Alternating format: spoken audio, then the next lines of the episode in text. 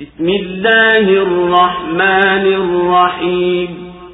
سورة أنزلناها وفرضناها وأنزلنا فيها آيات بينات لعلكم تذكرون. الزانية والزاني فاجلدوا كل واحد منهما مئة جلدة ولا تأخذكم بهما رأفة في دين الله إن كنتم تؤمنون بالله واليوم الآخر وليشهد عذابهما طائفة من المؤمنين الزاني لا ينكح إلا زانية أو مشركة والزانية لا ينكحها إلا زان أو مشرك وحرم ذلك على المؤمنين والذين يرمون المحصنات ثم لم يأتوا بأربعة شهداء فاجلدوهم ثمانين جلدة ولا تقبلوا لهم شهادة أبداً وأولئك هم الفاسقون إلا الذين تابوا من بعد ذلك وأصلحوا فإن الله غفور رحيم والذين يرمون أزواجهم ولم يكن لهم شهداء إلا أنفسهم فشهادة أحدهم أربع شهادات بالله. فشهادة أحدهم أربع شهادات بالله إنه لمن الصادقين. والخامسة أن لعنة الله عليه إن كان من الكاذبين. ويدرأ عنها العذاب أن تشهد أربع شهادات بالله إنه لمن الكاذبين. والخامسة أن غضب الله عليها إن كان من الصادقين. ولولا فضل الله عليكم ورحمته وأن الله تواب حكيم. Kwa jina la mwenyezi mungu mwingi wa rehema mwenye kurehemu. Hii ni sura tuliyoiteremsha na tukailazimisha. Tukateremsha ndani yake aya zilizo wazi ili mkumbuke. Mzinifu mwanamke na mzinifu mwanamume mtandikeni kila mmoja katika wao bakora mia wala isikushikeni huruma kwa ajili yao katika hukumu ya mwenyezi mungu. Ikiwa nyinyi mnamwamini mwenyezi mungu na siku ya mwisho. Na alishuhudia adhabu yao kundi la waumini mwanamume mzinifu hammoi ila mwanamke mzinifu au mwanamke mshirikina. Na mwanamke mzinifu haolewi ila na mwanamume mzinifu au mshirikina. Na hayo yameharamishwa kwa waumini. Na wanaowasingizia wanawake mahashumu kisha wasilete mashahidi wane basi watandikeni bakora thamanini na msiwakubalie ushahidi wao tena. Na hao ndiyo wapotovu isipokuwa wale waliotubu baada ya hayo na wakatengenea. Kwani bila shaka mwenyezi mungu ni msamehevu mwenye kurehemu. Na wale wanaowasingizia wake zao na hawana mashahidi ila nafsi zao basi ushahidi wa mmoja wao utakuwa kushuhudilia mara nne kwa kiapo cha mwenyezi mungu ya kwamba hakika yeye ni katika wasema kweli. Na mara ya tano kwamba laana ya mwenyezi mungu iwe juu yake ikiwa ni miongoni mwa waongo na mke itamwondokea adhabu kwa kutoa shahada mara nne kwa kiapo cha mwenyezi mungu ya kwamba huyu mume ni miongoni mwa waongo. Na mara ya tano ya kwamba ghadhabu ya mwenyezi mungu iwe juu yake kama mumewe yu miongoni mwa wanaosema kweli. Na lau kuwa si fadhila ya mwenyezi mungu juu yenu na rehema yake na ya kuwa mwenyezi mungu ni mpokeaji toba. Allahu akbar, allahu أكبر لا إله إلا الله suratu nur imeteremka madina sura hii ni ya madina na aya zake ni sitini na nne mwenyezi mungu amebainisha ndani yake wajibu wa kusafisha umma na uchafu wa zina na kutangaza fedheha kwa vitendo na maneno kati ya waumini na akaleta sharia ya adhabu kuzuia hayo kama alivyoleta sheria makhususi katika uzinzi wa mume au mke ili kujenga imani baina ya mtu na mkewe. Kutoka uzinzi masimulizi yakaingilia kutaja hukumu ya uongo katika hali hizi na yawapasayo waumini kwa mintarafu ya neno ovu lisilokuwa na dalili. Tena yakafuatia masimulizi ya adabu za kuingia majumbani na nani mwenye haki ya kuona pambo la mwanamke? Na baada ya wito wa jumla ikafuatilizia kutakiwa mwendo safi usio na toa kisha imekuja nuru ya mwenyezi mungu na inatajwa misikiti na vinatangazwa vitendo vya makafiri na hali za wenye inadi. Na upande mwingine zinaelezwa hali za waumini. Baada ya hayo sura inaeleza adabu za watu wa nyumbani watu waliohusiana watoto na wakubwa katika hali ya kuingiliana na kuchanganyika. Na nani mwenye haki ya kula naye mtu? Na hatimaye zimetajwa sifa za waumini wanapoitwa na mtume kwa jambo lililowakusu wote. Na sura ikambainisha mwenye ukuu wa ufalme wake uliotukuka na mwenye kuenea ujuzi wake. Sura hii tumeifunua na tumewajibisha hukumu zake na tumeteremsha ndani yake dalili zilizo wazi za kuthibitisha uwezo wa mwenyezi mungu na upuki wake. Na kwamba kitabu hichi kinatoka kwake ili mpate kuaidhika na miongoni mwa hukumu hizo ni hukumu ya mwanamke na mwanamume wenye kuzini. Basi kila mmoja wao mpigeni fimbo mia wala huruma kwao isikuzuiyeni kutimiza hukumu ikiwa nyinyi mnamwamini mwenyezi mungu na siku ya mwisho kwani yanayotakikana na imani. Ni kuhiari kumridhi mwenyezi mungu kuliko kuwaridhi watu.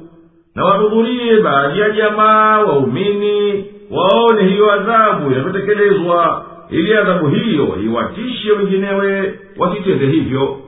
Mwanamume mwovu aliyezoea uzinifu hapendi kumwoa ila mchafu anayezini au mshirikina na mwanamke mchafu ambaye kazi yake ni uzinifu hapendelei kuolewa ila na mchafu anayezini au mshirikina. Na ndoa namna hii haiwaelekei waumini kwa kuwa imeshabii fiski na kupelekea kutuhumiwa. Haya ikiwa haikupita toba na tafsiri ya haya ni kuwa inabainishwa tabia za washirikina au kuwa wao hawapendi ila mambo ya ufisadi tu. Na kwa mujibu wa maoni ya hambali na ahali dhahir na pia ibadhi haisihi ndoa ya mwanamume mzinifu au mwanamke mzinifu kabla ya toba. Na wanawatuhumu wanawake wenye heshima zao wasio na makosa kwa tuhuma ya uzinzi bila kuleta mashahidi wane wa kuthibitisha tuhuma yao. Waadhibuni kwa kuwapiga fimbo thamanini na wala ushahidi wao usikubaliwe tena kwa jambo lolote muda wa hai wao basi hawa ndiyo wanaofaa kuitwa kwa jina la waliotoka vibaya kwenye mipaka dini maoni ya wataalamu juu ya aya ya pili hadi ya nne. Mzinifu mwanamke na mzinifu mwanamume mtandikeni kila mmoja katika wao makorania wala isikushikeni huruma kwa ajili yao katika hukumu ya mwenyezi mungu ikiwa nyinyi mnamwamini mwenyezi mungu na siku ya mwisho nalishuhudie adhabu yao kundi la waumini. Mwanamume mzinifu hamoi ila mwanamke mzinifu au mwanamke mshirikina. Na mwanamke mzinifu haolewi na mwanamume mzinifu au mshirikina. Na hayo yameharimishwa kwa waumini na wanaowasingizia wanawake mahashumu. Kisha wasilete mashahidi wane basi watalikeni bakora thamanini na msiwakubalie ushahidi wao tena na hao ndio upotovu makosa katika sheria ya kiislamu ni mambo yaliyoharimishwa na mwenyezi mungu akayakemea kwa kuyawekea adhabu au izara ya kufedhehesha. Na maharimisho hayo ama ni kutenda kilichokatazwa kukitenda au kuacha kutenda kilichoamrishwa na sheria kutendwa. Na sababu ya kuharimishwa hayo yaliyokatazwa ni kuwa hayo ni kupiga vita moja katika maslahi yanayokubaliwa katika uislamu. Na maslaha hayo yanayokubaliwa ni matano nayo ni kwanza kuhifadhi nafsi pili kuhifadhi dini tatu kuhifadhi akili nne kuhifadhi mali tano kuhifadhi heshima. Kuua kwa mfano ni kuipiga vita nafsi na kurtadi yani kutoka katika uislamu ni kuipiga vita dini. Na kutumia vinavyolevya ni kuipiga vita akili. Na wizi ni kuyapiga vita mali. Na uzinzi ni kuipiga vita heshima. Na wanazuoni wa elimu ya fikihi yani sharia wameagawa makosa sehemu mbalimbali. Lakini sisi yatutosha kwa sababu ya kueleza aya hizi kugawa kwa mujibu wa uzito wa adhabu zake na namna ya kiasi chake nayo yamegawika mafungo matatu. Kwanza hududi yani adhabu. Pili kisasi au dia. Tatu izara au fedheha. Ama hududi au adhabu ni makosa ambayo yanaonekana kuwa yanaingilia kuvunja haki ya mwenyezi mungu au kuwa haki ya mwenyezi mungu ni kubwa zaidi ndani yake kuliko haki ya binadamu na kwa hivyo ndiyo mwenyezi mungu akaiwekea mipaka ndiyo maana haswa ya hududi kaiwekea mipaka adhabu yake katika kurani au katika sunna za mtume salllahu alehi wasalama ama makosa ya kisasi na dia ni makosa ambayo baadhi kubwa yake yamewahusu wenyewe waja. Mwenyezi mungu amewekea adhabu za baadhi yake katika kurani au katika sunna za mtume salllahu alehi wasalama na amewaachilia mengine wapime wenyewe wenye madaraka. Mfano wa hayo makosa ya kumwaga damu kama kuwa na kukata viungo na kujeruhu ama makosa ya izara islamu umejitosheleza kwa kutaja mwisho wa ukali na mwisho wa upole katika adhabu zao na kuachia yaliyobaki wenye kutawala wahukumie kwa kila kosa kwa mujibu wa hali na zama yanapotokea makosa makosa ya hududi ni saba. Kwanza uzinzi. Pili kuzulia wanawake mahashumu wasio na makosa. Tatu udhalimu. Nne wizi. Tano uharamia. Sita ulevi. Na saba kurtadi yani kutoka katika uislamu.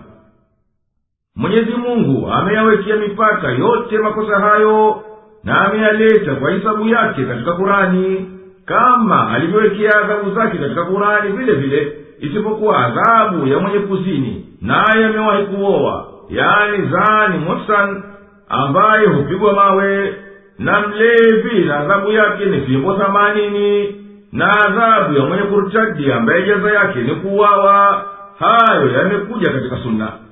Na zimeenea hizi kanuni za kuundwa na watu katika kupinga makosa ya uzinzi kwa adhabu hafifu kama vile kifungo hata ndiyo uchafu ukaenea kati ya watu na fiski na ukahaba ukazaga na hishma zikapotea na maradhi yakakithiri na nasaba za ukoo zikachanganyika. Katika jambo la ajabu ni kuwa hizi kanuni za kisasa za nchi zinazoambiwa za kistaarabu ndiyo zinazoyalinda makosa haya.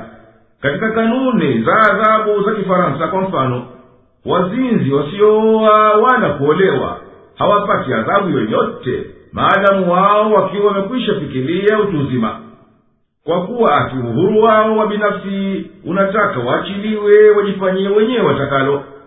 Ama mzinzi mwanamume aliye na mke au mwanamke mwenye mume basi huyo adhabu yake ni kifungo. Lakini mwanasheria wa serikali haingii kuchunguza ila akipata mashtaka kutokana na mume au mke. Na inaonyesha kuwa ni haki ya mume tu kuwa hilo kosa limetokea au la. Kwani ikiwa yeye ndiye aliyefikisha mashtaka basi yeye anaweza kuyafuta pia na uchunguzi utasita. Na yeye anaweza kusamehe mkewe akatoka gerezani kabla ya kutimiza muda wa kifungo chake ijapokuwa hukumu ilikuwa ni juu yake huyo mwanamke mwishoni. Na wapo baadhi ambao ati wanaoshutumu uislamu kwa ukai wake kushadidia kwake kuadhibiwa wazinifu yaliyoelekea zaidi ni kuwa lau wangelizingatia kuwa kama ilivyokuwa adhabu ni kali hali kadhalika umeshadidiwa ushahidi wa jambo hili. Kwani japokuwa katika kosa la mauaji yatosha ushahidi wa mashahidi wawili waadilifu. Katika uzinzi ni lazima wapatikane mashahidi wane waadilifu walioona kitendo hicho kwa macho yao au aungame mkosa. Hayo na tunaona kuwa kurani tukufu imelazimisha kuwa kupigwa hizo fimbo kwa jahara ili mkosa ajulikane na iwe ni onyo kuwakofisha wenginewe lakini mwenye kutubu katika wao akajuta kwa maasi yake na akaazimia kwa mtiifu na kuonyesha ukweli wa toba yake kwa kwenda kwake mwendo mwema basi mwenyezi mungu atamsamehe kumwadhibu. Na hao wanawatuhumu wake zao kuwa wamezini na hawana mashahidi wanaotakikana kushuhudia ukweli wa tuhuma yao basi anatakikana mmoja wa hao kama yataka isimpate adhabu ashuhudie kwa mwenyezi mungu mara nne kuwa yeye ni mkweli katika hiyo tuhuma yake. Na mara ya tano aseme kuwa yeye anastahiki kutengwa na rehema ya mwenyezi mungu akiwa ni mwenye kusema uongo kwa hayo. Baada ya haya mwanamke akinyamaza kimya itampasa kupata adhabu ya uzinzi ili kujikinga na adhabu yampasa ashuhudie kwa mwenyezi mungu mara nne kwamba mumewe ni mmongo kumtuhumu yeye kwa uzinzi na ataje katika mara ya tano kuwa yeye mwanamke anastahiki ghadhabu ya mwenyezi mungu imshukie ikiwa mumewe ni mwenye kusema kweli katika tuhuma yake. Na lau kuwa mwenyezi mungu hakukufanyieni fadhila na kakurehemuni na kuwa yeye ni mwingi wa kukubali toba za waja wake na mwenye hikma katika vitendo vyake vyote asingelikufanyieni sheria za hukumu hizi na angelifanya haraka kukuadhibuni duniani kwa maasia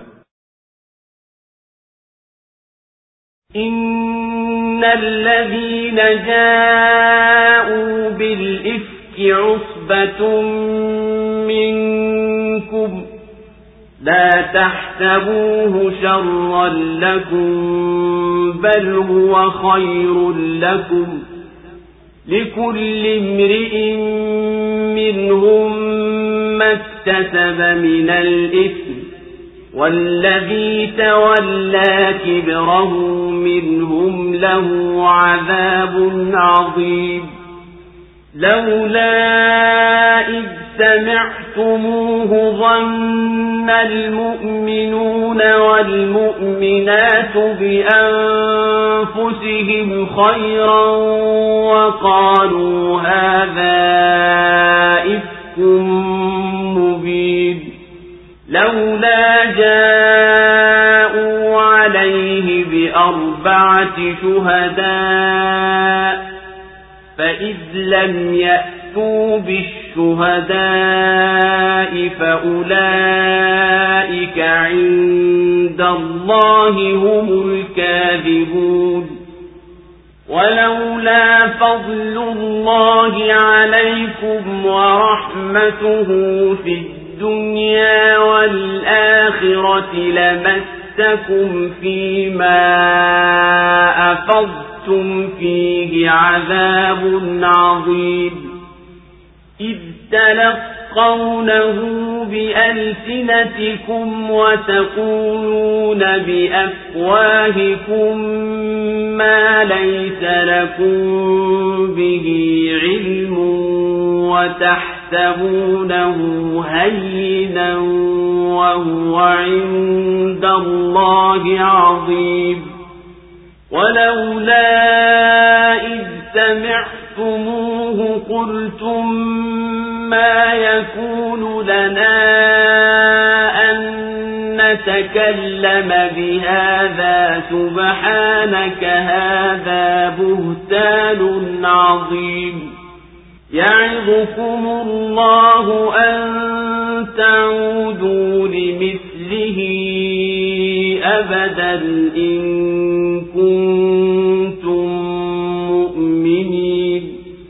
ويبين الله لكم الآيات والله عليم حكيم. إن الذين يحبون أن تشيع الفاحشة في الذين آمنوا لهم عذاب أليم في الدنيا والآخرة. والله يعلم وأنتم لا تعلمون ولولا فضل الله عليكم ورحمته وأن الله رؤوف رحيم hakika wale walioleta uongo ni kundi miongoni mwenu msifikiri ni shari kwenu bali hiyo ni kheri kwenu kila mtu katika wao atapata aliyoyachuma katika madhambi. Na yule aliyejitwika sehemu yake kubwa miongoni mwao atapata adhabu kubwa. Kwa nini mliposikia habari hii? Wanaume waumini na wanawake waumini hawakuwadhania wenzao mema na kusema huu ni uzushi dhahir. Kwa nini hawakuleta mashahidi wane? Na ilivyokuwa hawakuleta mashahidi wane basi hao mbele ya mwenyezi mungu ni waongo na lau kuwa si fadhila ya mwenyezi mungu juu yenu na rehema yake katika dunia na akhira bila shaka ingelikupateni adhabu kubwa kwa sababu ya yale mliyojiingiza. Mlipoyapokea kwa ndimi zenu na mkasema kwa vinywa vyenu msiyoyajua na mlifikiri ni jambo dogo kumbe mbele ya mwenyezi mungu ni kubwa. Na kwa nini mlipoyasikia msiseme haitufalii kuzungumza haya. Subhanak umetakasika huu ni uzushi mkubwa. Mwenyezi mungu anakuonyeni msirejee tena kufanya kama haya kabisa ikiwa nyinyi ni waumini. Na mwenyezi mungu anakubainishieni aya na mwenyezi mungu ni mjuzi mwenye hikma. Kwa hakika wale wanaopenda uenee uchafu kwa walioamini watapata adhabu chungu katika dunia na akhera. Na mwenyezi mungu anajua na nyinyi hamjui na lau kuwa si fadhila ya mwenyezi mungu juu yenu na rehema yake na kuwa hakika mwenyezi mungu ni mpole mwenye kurehemu allahu akbar, allahu akbar. La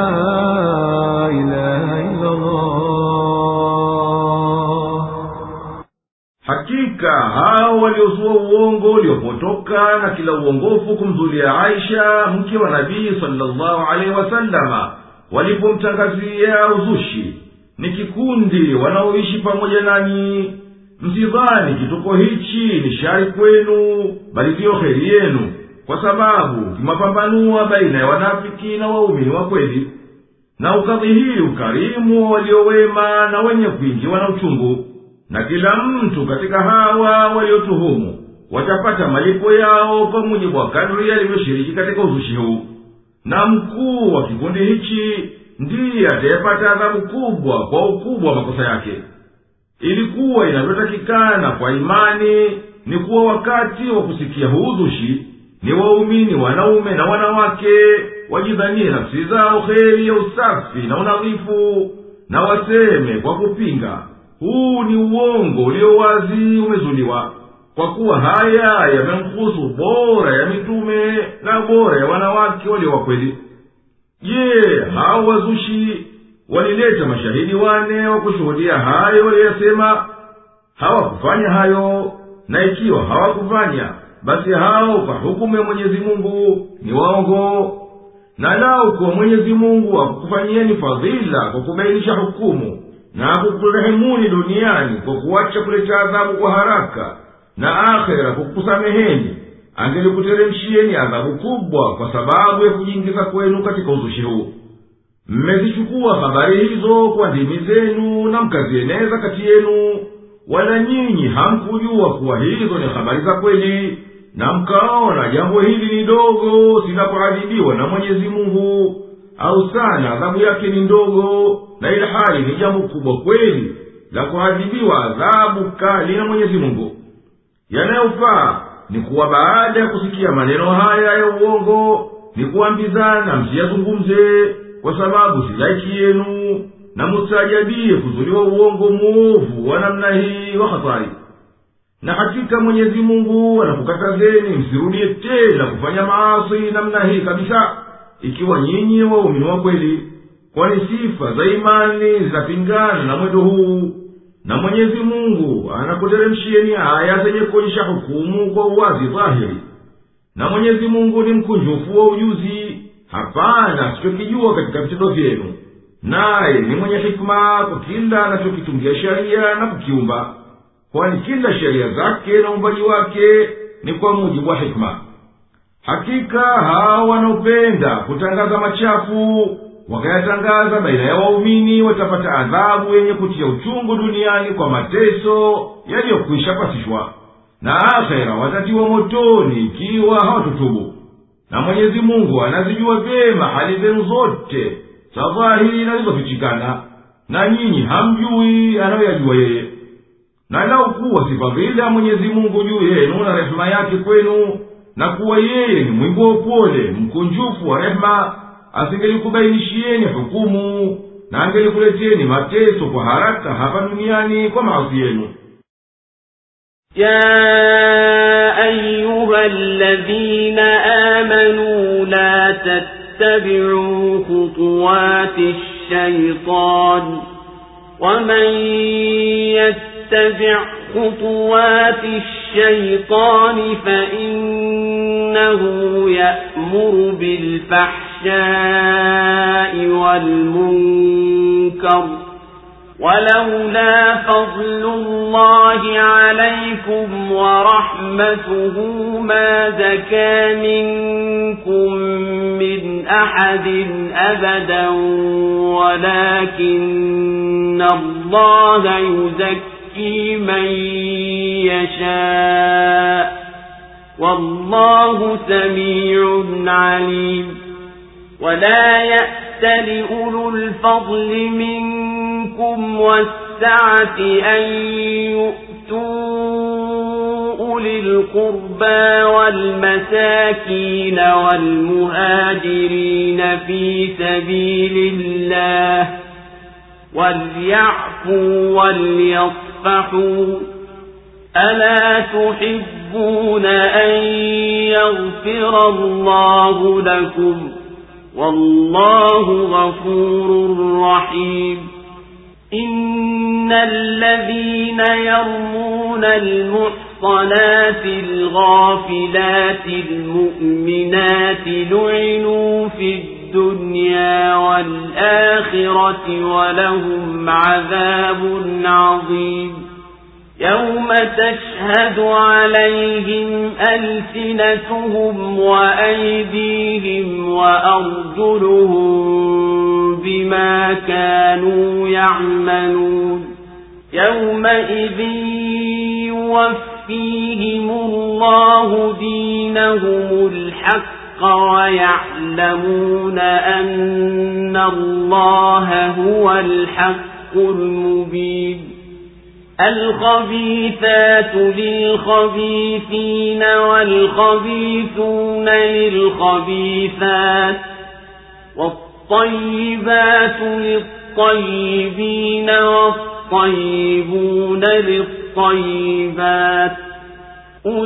أولئك مبرؤون مما يقولون لهم مغفرة ورزق كريم enyi mliyoamini msizifuate nyayo za sheitani na atakayefuata nyayo za sheitani basi yeye huamrisha machafu na maovu na lau kuwa si fadhila ya mwenyezi mungu na rehema yake juu yenu asingelitakasika miongoni mwenu kabisa hata mmoja.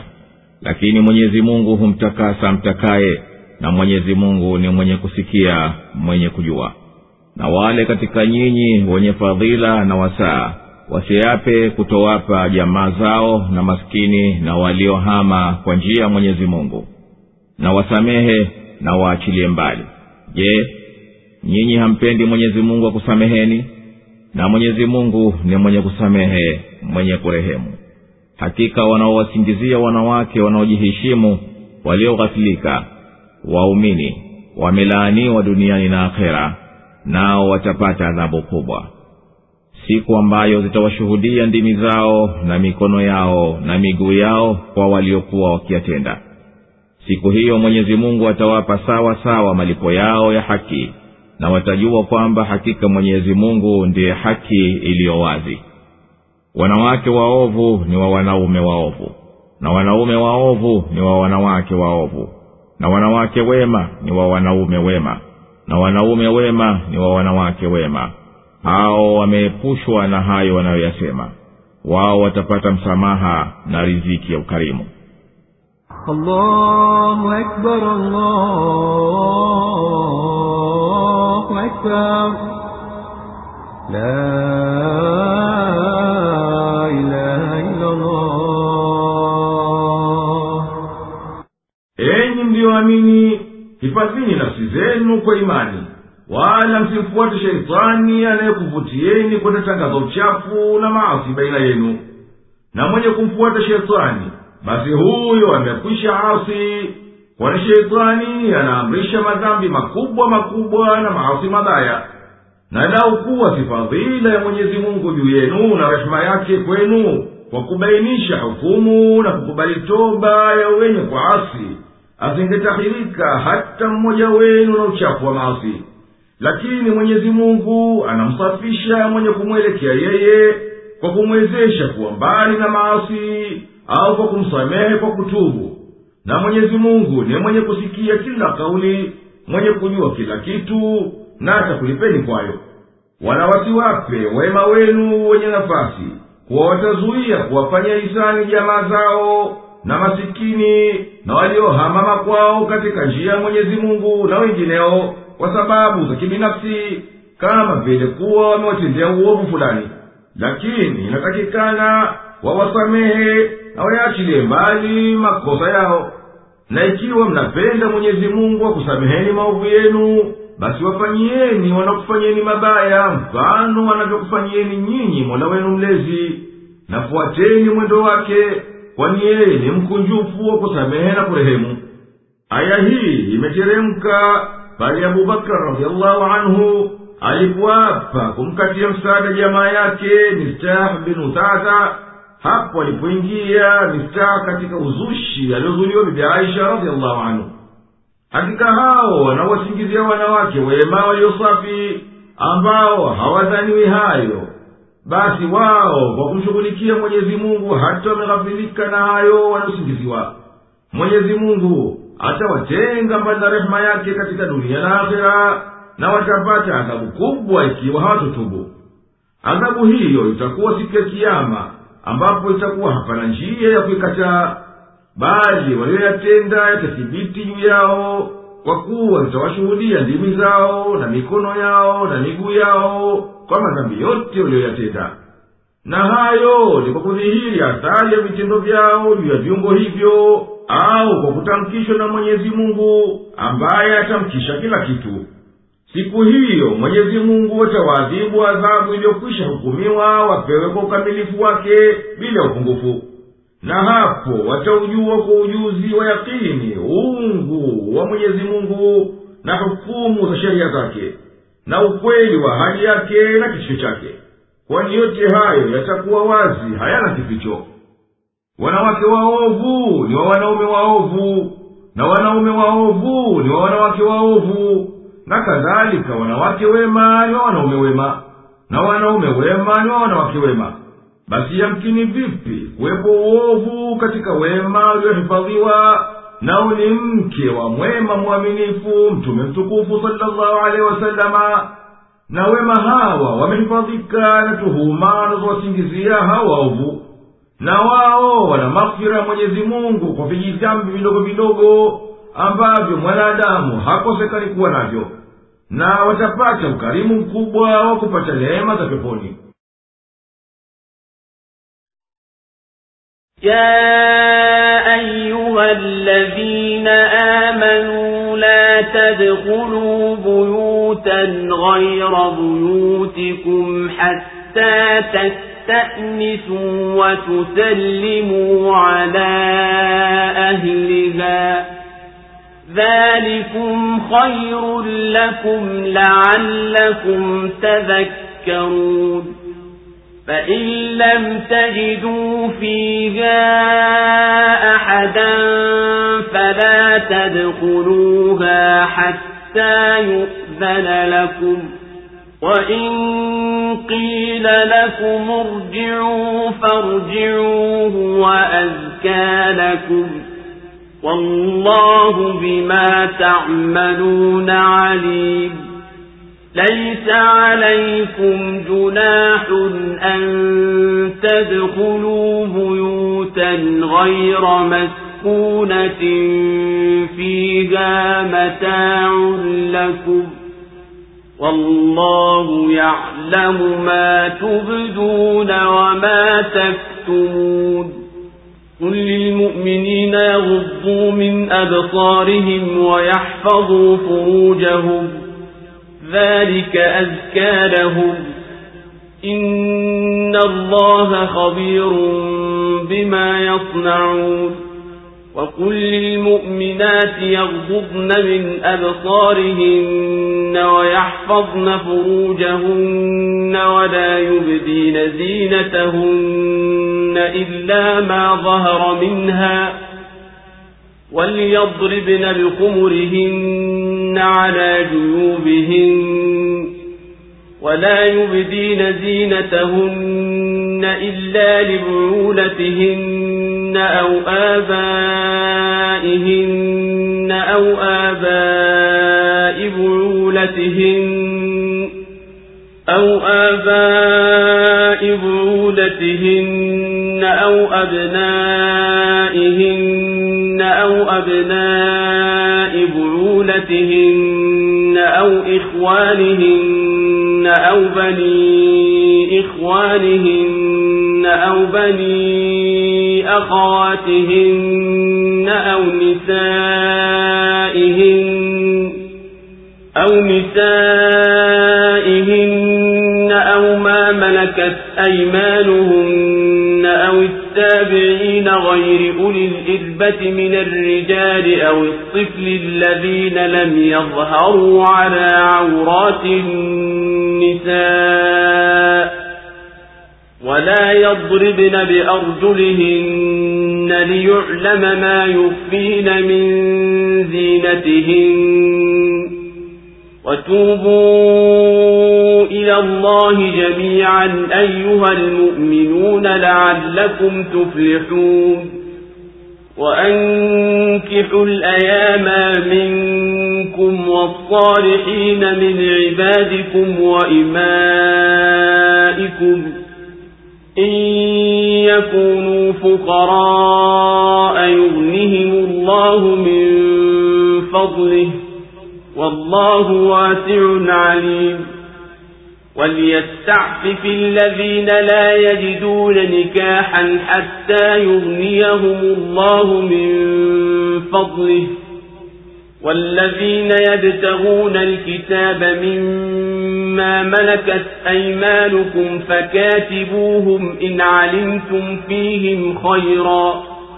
وآتوهم مما لله الذي آتاكم ولا تكرهوا فتياتكم على البغاء إن أردنا تحصنا لتبتغوا عرض الحياة الدنيا ومن يكرهن فإن الله من بعد إكراههن غفور رحيم ولقد أنزلنا إليكم آيات مبينات ومثلا من الذين خلوا من قبلكم وموعظة للمتقين enyi mlioamini msiingie nyumba zisizo nyumba zenu mpaka mwombe ruhusa na mwatolee salamu wenyewe hayo ni bora kwenu mpate kukumbuka na msipomkuta mtu humo basi msiingie mpaka mruhusiwe. Na mkiambiwa rudini basi rudini. Hivi ni usafi zaidi kwenu. Na mwenyezi mungu anajua mnayoyatenda. Si vibaya kwenu kuingia nyumba zisizokaliwa ambazo ndani yake yamo manufaa yenu. Na mwenyezi mungu anajua mnayoyadhihirisha na mnayoyaficha. Waambie waumini wanaume wainamishe macho yao na wazilinde tupu zao. Hili ni takaso bora kwao. Hakika mwenyezi mungu anazo habari za wanayoyafanya. Na waambie waumini wanawake wainamishe macho yao na wazilinde tupu zao wale wasionyeshe uzuri wao isipokuwa unaodhihirika. Na waangushe shungi zao juu ya vifua vyao wala wasionyeshe uzuri wao ila kwa waume zao au baba zao au baba wa waume zao au watoto wao au watoto wa waume zao au kaka zao au wana wa kaka zao au wana wa dada zao au wanawake wenzao au ilivyowamiliki mikono yao ya kuume au wafuasi wanaume wasio na matamanio au watoto ambao hawajajua mambo yaliyohusuke wala wasipige chini miguu yao ili yajuhulikane mapambo aliyoyaficha na tubuni nyote kwa mwenyezi mungu enyi waumini ili mpate kufanikiwa. Na waozeni wajane miongoni mwenu na wema katika watumwa wenu na wajakazi wenu. Wakiwa mafakiri mwenyezi mungu atawatajirisha kwa fadhila yake. Na mwenyezi mungu ni mwenye wasaa mwenye kujua. Na wajizuilie na machafu wale wasiopata cha kuolea mpaka mwenyezi mungu awatajirishe kwa fadhila yake.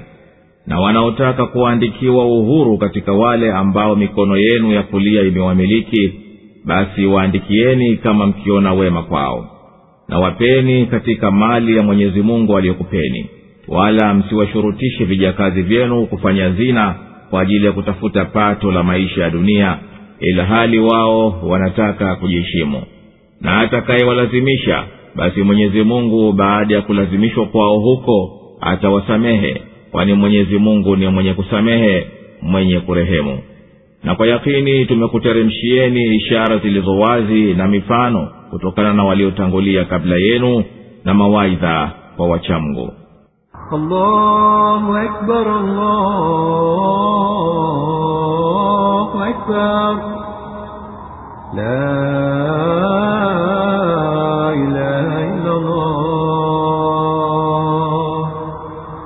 Enyi mliyoamini msiingie katika nyumba zisizokuwa zenu ila baada ya kutaka idhini kwa wakazi wake na mkuruhusiwa kuingia.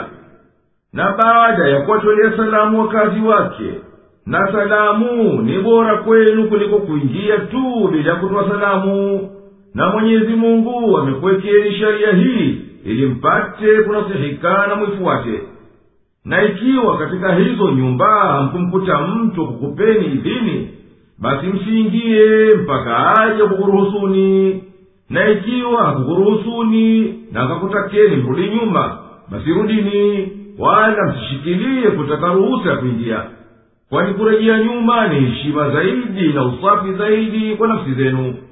Na mwenyezi mungu anazijua vyema hali zenu zote na atakulipeni basi msende kinyume na uongozi wake. Na mkitaka kuingia nyumba za umma zizokwaliwa na watu makhususi na ndani yake zipo haja zenu kama vile maduka mahoteli nyumba za ibada hapana ubaya kuingia bila kutaka ruhusa. Na mwenyezi mungu anajua kwa ujuzi wa timamu kabisa vitendo vyenu vyote vya dhahiri na vilivyofichikana basi tahadharini na kwenda kinyume naye. Ewe nabii waambiye waumini katika yanayopelekea zina na kutilisha shaka wasitazame yanayoharimishwa kutazama nayo ni tupu za wanawake na sehemu za uzuri wao na wanaume wahifadhi tupu zao kwa kuzistiri na kutozitumilia kwa njia isiyoruhusiwa na sharia. Adabu hiyo ndiyo ina heshima zaidi na safi zaidi kwao wasiingie katika maasi na tuhuma. Hakika mwenyezi mungu ni mwenye kujua barabara yote wayatendayo na atakuja walipa kwayo. Vile vile we nabii waambie wanawake waumini wanaamrishwa waache kutazama yaliyoharimishwa na wazihifadhi tupu zao kwa kuzistiri na kutoingiliwa ila kwa njia ya kisharia na wasiwaonyeshe wanaume ya kuwavutia katika uzuri wa umbo lao na mapambo kama kifua madega vidani isipokuwa yale tangu hapo yamedhihiri kama uso na mikono. Na ewe nabii watake hawa wanawake wajistiri mwahali zilipofunuka nguo kama shingo na kifua. Na hayo kwa kuteremshia vitambaa vya kichwani na wasiachilie kuonekana uzuri wao ila kwa waume zao na jamaa ambao ni haramu kuoana nao milele kama baba zao au baba za waume wao au watoto wao au watoto wa waume zao kwa wake wengine au kaka zao au watoto wa kaka zao au watoto dada zao na mfano wa hawa ni wanawake wenzao sawasawa wakiwa waungwana au wajakazi na wanaume wanaoishi nao na hawana tena haja wanawake kwa ukongwe na kadhalika watoto wadogo ambao hawajafikiria miaka ya kutamani.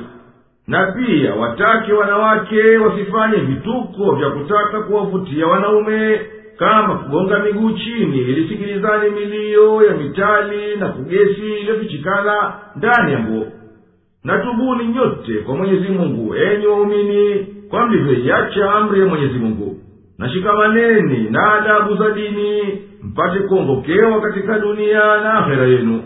Na saidieni katika kujitenga na zina na yanayopelekea zina kwa kuwaoza ambao bado hawajaoana miongoni mwa wanaume wenu na wanawake wenu na waliokuwa wanafaa kwa hayo katika watumwa wenu na wala umaskini usiwe sababu ya kuzuilia kuoa kwani mwenyezi mungu atasahilisha njia za maisha mazuri kwa mwenye kutaka kuishi maisha safi.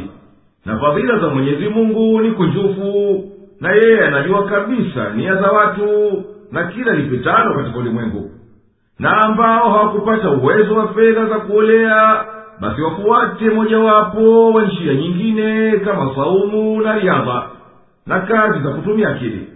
Kwa hayo hujikurupusha mpaka mwenyezi mungu akawafungulia kwa fadhila zake zitakazowawezesha kuoa. Na watumwa ambao wanataka kuandikiana nanyi ili wapate uhuru wao ni wajibu juu yenu kuwakubalia walitakalo mkijua kuwa watatimiza kutekeleza na wanaweza. Na juu yenu kuwasaidia waweze kutimiza walioandikiana nanyi. Na hayo ama ni wakuwapunguzia shuruti mlizoandikiana nao au kwa kuwapa mali katika mali yaliyokulemesheni mwenyezi mungu mkawapa katika zaka au sadaka. Na ni haramu juu yenu kuwafanya vijakazi vyenu njia ya pato na duniani ya hisi kwa kuwafanya makahaba na mkawalazimisha kwa hayo. Na vipi mnakwenda kumlazimisha uchafu anayetaka kuwa safi? Na mwenye kuwalazimisha basi mwenyezi mungu humsamehe mwenye kulazimisha pindi akitubu kwa dhambi zake za kulazimisha. Kwani hakika mwenyezi mungu ni mkunjufu wa maghfira na rehema haya yanaelezwa na kauli ya mtume salllahu alehi wasalama enyi vijana mwenye kuweza kuoa na aowe kwani hivyo linalindwa jicho unahifadhiwa utupu. Asiyeweza na afunge kwani hivyo ni kinga yake. Na sisi tumekuteremshieni katika sura hii na nyinginezo aya zilizo wazi zenye kubainisha hukumu na tumekuteremshieni mifano ya hali mbalimbali za waliotangulia na uongozi na mawaidha ambayo kwayo watapata faida wenye kumhofu mwenyezi mungu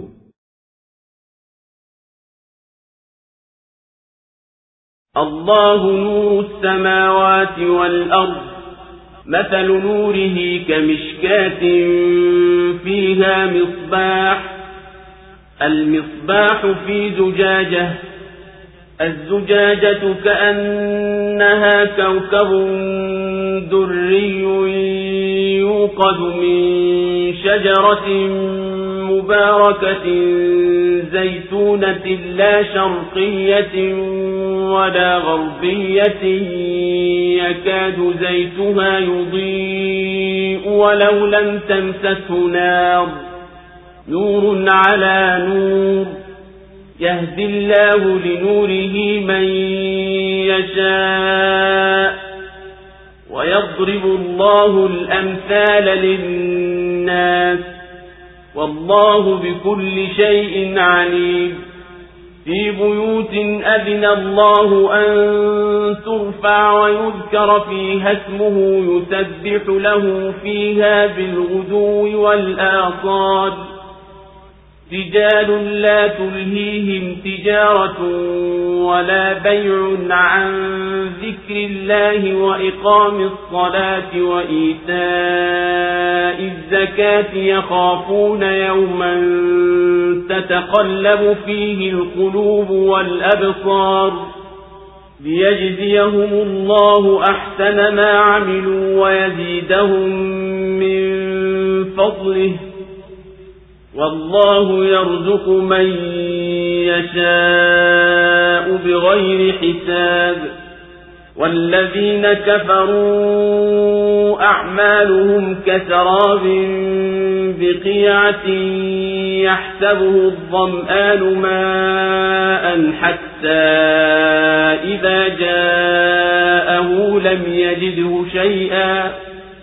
حتى إذا جاءه لم يجده شيئا ووجد الله عنده فوفاه حسابه والله سريع الحساب.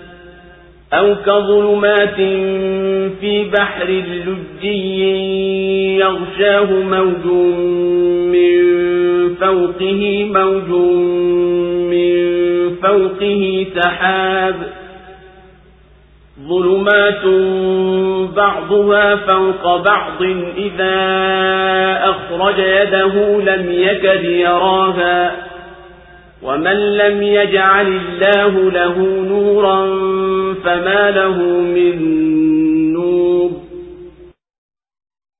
Mwenyezi mungu ni nuru ya mbingu na ardhi. Mfano wa nuru yake ni kama shubaka lenye kuwekwa ndani yake taa. Taa ile imo katika tungi.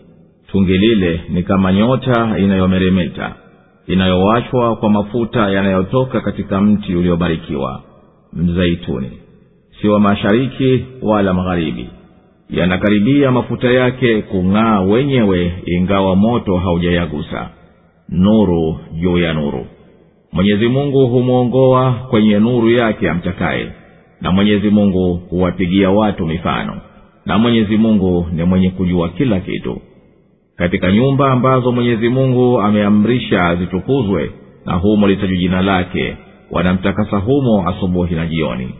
Watu ambao biashara wala kuuza hakuwashughulishi na kumdhukuru mwenyezi mungu na kushika swala na kutoa zaka wanayehofu siku ambayo nyoyo na macho yatageuka. Ili mwenyezi mungu awalipe bora ya walioyatenda na awazidishie katika fadhila zake. Na mwenyezi mungu humruzuku amtakaye bila hisabu. Na waliokufuru vitendo vyao ni kama saradi uwandani mwenye kiu huyadhania ni maji hata akiendea hapati chochote. Na atamkuta mwenyezi mungu hapo naye amlipe hisabu yake sawa sawa na mwenyezi mungu ni mwepesi wa kuhesabu. Au ni giza katika bahari kuu iliyofunikwa na mawimbi juu ya mawimbi na juu yake yapo mawingu. Giza juu ya giza. Akiutoa mtu mkono wake anakaribia asiuone na ambaye mwenyezi mungu hakumjaalia kuwa na nuru hawi na nuru. Allahu akbar, Allahu akbar. لا إله إلا الله mwenyezi mungu ndiye chanzo cha nuru ya katika mbingu na ardhi yeye ndiye mwenye kunawirisha vyote hivyo kwa nuru yote tunayoiona na tukenda ndani yake na ya maana kama nuru ya haki na uadilifu na elimu na fadhila na uongofu na imani na kwa ushahidi na athari kama alivyoahidi viumbe vyake na kwa vyote vinavyoonyesha kuwepo kwa mwenyezi mungu na vikalingania imani kumwamini yeye subhanahu na mfano wa nuru yake tukufu na dalili zake zilizozagaa kwa uwazi ni kama mfano wa nuru ya taa yenye kung'aa kwa ukali kabisa iliyowekwa kwenye shubaka la ukutani ili kukusanya mwangaza wake na kuzidi kupa nguvu. Na taa hiyo imevikwa tungi la kigae safi linameremeta kama inavyomeremeta nyota. Na taa ile inawaka kwa mafuta ya mti wenye baraka nyingi uliopandwa kwenye udongo mzuri na pahala pazuri. Mti huu ni mzaituni unaomea pahala pakati na kati. Basi huo si mashariki ukakosa joto la jua wakati wa alasiri wala si magharibi ukakosa joto la jua wakati wa asubuhi. Bali huo uko juu ya kilele cha mlima au katika uwazi wa ardhi unaopatisha jua mchana kutwa. Mafuta ya mti huu yanakaribia kutoa mwanga kwa ubora wa usafi wake hata ikiwa hayajaguswa na moto taa. Mambo haya yote yanazidisha mwangaza wa hiyo taa juu ya mwangaza wake na nuru juu ya nuru na namna hii ndiyo zinakuwa dalili zilizoenea katika ulimwengu za kuonekana na kupimika kwa akili. Ni ishara zilizo wazi hazitaki kutiliwa shaka yoyote kwa kuwepo mwenyezi mungu na kuwajibikia imani kumwamini yeye. Na risala za mtume aliyewaleta na mwenyezi mungu humwezesha kufikia imani ya mtakaye kwa njia dalili hizi ikiwa huyo mtu atajaribu kunafiika na nuru ya akili yake na mwenyezi mungu ameleta mifano ya kuweza kuhisiwa na kuonekana ili wepesi kuelewa mambo ya kiakili na yeye subhanahu ni mkunjufu wa ujuzi anawajua wenye kuangalia ishara zake na wenye kuzipuuza na wakapanda kiburi naye atawalipa kwa hayo. Hakika wapo watu wanaomtakasa mwenyezi mungu na wanamwabudu misikitini ambayo mwenyezi mungu ameamrisha ijengwe na iamirishwe kwa kudhukuriwa mwenyezi mungu. Nao wameshughulikia hayo asubuhi na jioni. Dunia na aliyomo duniani ya kuuza na kununua hayawashughulishi. Wakaacha kumdhukuru mwenyezi mungu na kumzingatia. Wao wanashika swala na wanatoa zaka na huku wakihofu siku ya kiama ambapo nyoyo zitakuwa hazina utulivu kwa sababu ya wasiwasi na hamu na kungojea matokeo na macho yatadahadari kwa mhangaiko na kushtuka kwa vituko vigeni wanavyoviona na wingi wa vitisho na malipo ya vitendo vyao ni kulipwa sawasawa kwa ubora wa malipo kwa vitendo vyao vyema na watapata fadhila kwa kupewa zaidi kuliko wanavyostahiki. Kwani yeye subhanahu ni mkunjufu wa fadhila humpa mtakaye katika waja wake wema kipao kikubwa. Asichoweza mtu kukihisabu wala wenye kuhisabu hawawezi kukisia. Na hao waliopinga na wakakanya wanadhani wenyewe kuwa wamefanya vizuri na kwamba vitendo vyao vizuri vitawaletea faida siku ya kiama lakini hao wamekosea katika dhana yao hiyo kwani mfano wa vitendo vyao katika upotovu wake na kukosa maana ni kama mmetuko unaotokea unapoangukia mwako wa jua wakati wa dhuhuri juu ya ardhi tambarare jangwani. Mwenye kiu hudhania kuwa ni maji hata akiafikia asikute chochote chenye manufaa kama alivyodhania. Hali kadhalika vitendo vya makafiri siku ya malipo vitakuwa vumbi lilotawanyika na kafiri ataikuta adhabu ya mwenyezi mungu inamngojea kwa utimilivu wake bila nuksani hakika hisabu ya mwenyezi mungu hapana shaka inakuja. Na yeye aliyetakasika ni mwepesi katika kuhisabu kwake hachelewi wala hakosei. Na huu mfano mwingine wa vitendo vya makafiri mfano wake ni mfano wa giza la bahari kubwa iliyotanda yenye kina kirefu.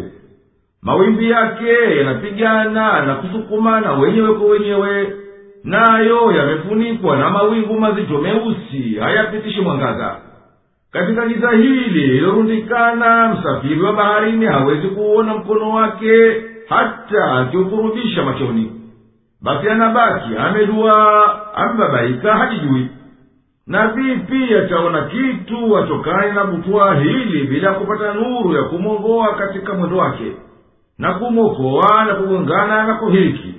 Na basi kama hali hiyo hiyo makafiri hawapati faida katika vitendo vyao wala hawatoki katika upofu wao na upotovu wao wala hawajiokowi nafsi zao ila kwa nuru ya imani kwani hana nuru ya kumwongoa kwenye njia iliyonyoka basi atakuwa katika walioteketea. Na waliokufuru vitendo vyao ni kama sarabi yani mazigazi uwandani mwenye kiu huyadhania ni maji hata akiendea hapati chochote na atamkuta mwenyezi mungu hapo naye amlipe hesabu yake sawa sawa. Na mwenyezi mungu ni mwepesi wa kuhisabu sarabi si chochote ila mandhari ya mwangaza yanayosababishwa na marejeo yani reflection yani yale inayotoka kwenye vitu vyenye kutoa mwanga. Na hiyo hurejeshwa tena kutokana na ardhi pana tupu yani huanda na kupanda kidogo kidogo mkabala na uso ardhi na joto linapopanda wakati wa mchana. Basi miale hiyo inayorejea ikifika kwa jicho la mwenye kuangalia huona vile vitu vimegeuka juu chini kama kwamba kwenye kioo kikubwa kilichotanda. Na kadhalika mbingu safi ya rangi ya kibuluu huonekana kama kwamba ni ziwa la maji juu ya uso ardhi na vile vitu vingine kama mitimiti na mitende iliyoonekana juu chini inazidi kuonyesha kama kwamba ni vivuli kwenye maji. Na hii saradi huzidi kudhihiri kwa uwazi kabisa inapokuwa hitilafu ni kubwa baina ya joto la uso ardhi na angani katika hewa. Na hayo huonekana zaidi majangwani na nyandani na kwenye barabara za jangwani za lami zilizonyoka. Kwa maelezo hayo inaonekana kuwa sarabi ni macho tu. Maoni ya wataalamu juu ya aya arobaini. Au ni kama giza katika bahari kuu iliyofunikwa na mawimbi juu ya mawimbi na juu yake yapo mawingu. Giza juu ya giza akikutoa mtu mkono wake anakaribia siuone. Na ambaye mwenyezi mungu hakumjalia kuwa na nuru hawi na nuru aya hii tukufu imekusanya yaliyo muhimu kabisa katika midharuba ya baharini. Ni maarufu kuwa midharuba ya bahari kuu huwa na mawimbi yanayohitilifiana urefu wao na ukubwa wao au mnyanyiko wao. Hata inaonekana kama kwamba hayo mawimbi yanapandana moja juu ya mwenziye na kwa hivyo yakaziba mwangaza wa jua. Kwa vile hiyo midharuba inasababisha kurundika kwa mawingu mazito ambayo nayo huuziba mwangaza wa jua. Na kwa hivyo husababisha giza mtu asiweze kuona kitu ya kuwa macho yake mazima.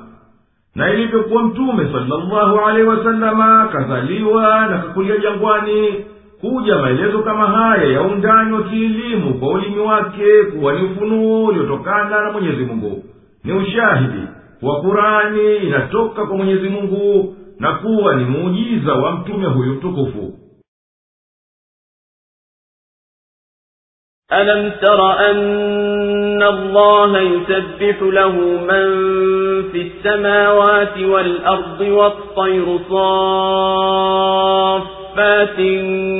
كل قد علم صلاته وتسبيحه والله عليم بما يفعلون ولله ملك السماوات والأرض وإلى الله المصير. ألم تر أن الله يزجي سحابا ثم يؤلف بينه ثم يجعله ركاما فترى الودق يخرج من خلاله وينزل من السماء من جبال فيها من برد. وينزل من السماء من جبال فيها من برد فيصيب به من يشاء ويصرفه عن من يشاء. يكاد سنا برقه يذهب بالأبصار. يقلب الله الليل والنهار. إن في ذلك لعبرة لأولي الأبصار. والله خلق كل دابة من ماء فمنهم من يمشي على بطنه ومنهم من يمشي على رجلين ومنهم من يمشي على أربع. يخلق الله ما يشاء. إن الله على كل شيء قدير. لقد أنزلنا آيات مبينات والله يهدي من يشاء إلى صراط مستقيم. ويقولون آمنا بالله وبالرسول وأطعنا ثم يتولى فريق منهم من بعد ذلك. وما أولئك بالمؤمنين. وإذا دعوا إلى الله ورسوله ليحكم بينهم إذا فريق منهم معرضون وإن يكن لهم الحق يأتوا إليه مذعنين أفي قلوبهم مرض أم ارتابوا أم يخافون أن يحيف الله عليهم ورسوله بل أولئك هم الظالمون je huoni kwamba mwenyezi mungu vinamtakasa vilivyomo katika mbingu na ardhi na ndege wakikunjua mbawa zao kila mmoja amekwisha jua sala yake na namna ya kumtakasa kwake. Na mwenyezi mungu ni mwenye kuyajua wayatendayo. Na ni wa mwenyezi mungu ufalme wa mbingu na ardhi na kwa mwenyezi mungu ndiyo marejeo ya wote. Je huoni ya kwamba mwenyezi mungu huyasukuma mawingu kisha huyaambatanisha kisha huyafanye mirundi? Basi utaona mvua ikitoka kati yake na huteremsha kutoka juu kwenye milima ya mawingu mvua ya mawe. Akamsibu nayo amtakaye na akamwepusha nayo amtakaye. Hukurubia mmetuko wa umeme wake kupofua macho. Mwenyezi mungu hubadilisha usiku na mchana. Hakika katika hayo yapo mazingatio kwa wenye kuona. Na mwenyezi mungu ameumba kila kinyama kutokana na maji. Wengine katika wao huenda kwa matumbo yao na wengine huenda kwa miguu miwili na wengine huenda kwa miguu mine mwenyezi mungu huumba ayatakayo. Hakika mwenyezi mungu ni muweza wa kila kitu. Kwa yakini tumeteremsha ishara zinazobainisha na mwenyezi mungu humwongoa amtakaye kwenye njia iliyonyoka. Na wanasema tumemwamini mwenyezi mungu na mtume na tumetii. Kisha kikundi katika hao hugeuka baada ya hayo wala hao si wenye kuamini. Na wanapoitwa kumwendea mwenyezi mungu na mtume wake ili ahukumu baina yao kipo kikundi katika wao kinakataa. Na ikiwa hakimu yao wanamjia kwa kutii. Je wana maradhi katika nyoyo zao au wanaona shaka au wanaogopa ya kuwa mwenyezi mungu na mtume wake watawadhulumu? Bali hao ndiyo madhalimu. Allahu akbar, allahu أكبر لا إله إلا الله ewe nabii hujui kwa yakini kwamba kwa mwenyezi mungu hunyenyekea kila kiliomo mbinguni na duniani na wanamnyenyekea ndege vile vile nao wamekunjua mbawa zao basi viumbe vyote hivi vinanyenyekea amri ya mwenyezi mungu na mipango yake vinamtakasa na washirika na kila lisio la haki naye. Na kila kimojawapo kinajua kwa kujaliwa na mwenyezi mungu yaliyokiwajibikia katika unyenyekevu na kutakasa na kutimiza wadhifa wa maisha. Na mwenyezi mungu nyuma yao anajua kwa utimilivu wa kujua. Swala kila mwenye kuswali na kusabihi kwa mwenye kusabihi na yote wayafanyayo waja basi huwaje makafiri wakawa hawaamini na mwenyezi mungu peke yake ndiye mwenye kumiliki mbingu na ardhi na viliomo ndani yawo na ndiye mwenye madaraka juu yawo na wote watarajia kwake siku ya kiyama kwa ajili ya hisabu na malipo. Ewe nabii huoni kwamba mwenyezi mungu huyavuta mawingu kisha huyakusanya na kuyarindika moja juu ya moja? Utaona mvua inatoka kwenye mawingu na mwenyezi mungu huteremsha kutokana na mawingu yaliyorindikana yanayoshabihi milima kwa ukubwa wake. Vipande vya barafu kama changarawe vikawaangukia watu vikawaletea manufaa au madhara kufuatana na kanuni zake na matakwa yake. Wala asiwateremshie wenginewe kwa mujibu apendavye subhanahu mtendaji mwenye kuhitari. Mwangaza wa umeme unaotokea wa kugongana mawingu hukaribia kutia upofu kwa ukali wake na mambo kama haya ya kuonekana ni dalili za kuonyesha uwezo wa mwenyezi mungu ambao unawajibisha kuleta imani ya kumwamini yeye. Hajui kushabihiana baina ya mawingu na milima ila mwenye kupanda ndege yani eropleni inayoruka juu ya mawingu. Akayaona kutoka huko juu kama ni milima na vilima ilivyokuwa ndege hizo hazijawa bado zama za mtume salllahu alehi wasalama basi hii inakuwa ni dalili kuwa maneno haya yanatokana na mwenyezi mungu anayejua ya juu na chini. Je huoni ya kwamba mwenyezi mungu huyasukuma mawingu kisha huyaambatisha kisha huyafanya mirundi? Basi utaona mvua ikitoka kati yake na huteremsha kutoka juu kwenye milima ya mawingu mvua ya mawe akamsibu nayo amtakaye na akamwepusha nayo amtakaye hukurudia mmetuko umeme wake kupofua macho. Aya hii tukufu imeutangulia msafara wa sayansi kwani hii yaeleza daraja za kuundika mawingu yanayorundikana na sifa zake na yaliyojulikana hivi kisayansi ya kwamba mawingu ya mvua huanzia kwa sura ya moja moja kisha yakajumuika yakawa kikundi. Ndiyo hayo mawingu yaliyorundikana yani mawingu yanayoendelea kukuwa kwa kuelekea utosini hayo hukuwa kimo chake hata kufikia urefu wa kilomita kumi na tano ishirini na hapo huonekana kama ni milima mikubwa iliyonyanyuka. Na yajulikana kisayansi ni kuwa mawingu yaliyorindikana yanapitia daraja tatu nazo ni daraja ya kukusanyika na kukuwa daraja ya kunyesha na mwisho daraja ya kumalizikia kama ilivyokuwa mawingu hayo nayo ni peke yao yenye mvua ya mawe na inabeba nguvu za umeme electricity ani kaharaba. Huweza kuwa yakashika mfululizo wa umeme na radi. Hata huweza ikawa ni milipuko karibu arobaini kwa dakika moja. Hata mtu anayetazama akawa hawezi tena kuona kwa ukali wa mwanga wake.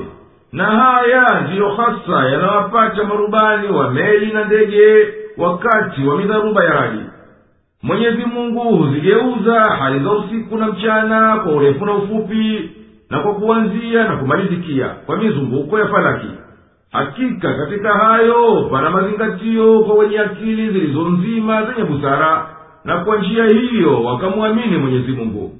Mwenyezi mungu ndiye muumba wa kila kitu na ndiye alianzisha kila kitu kwa kupenda kwake na akaumba kila kilicho hai kutokana na asili moja ya shirika nayo ni maji.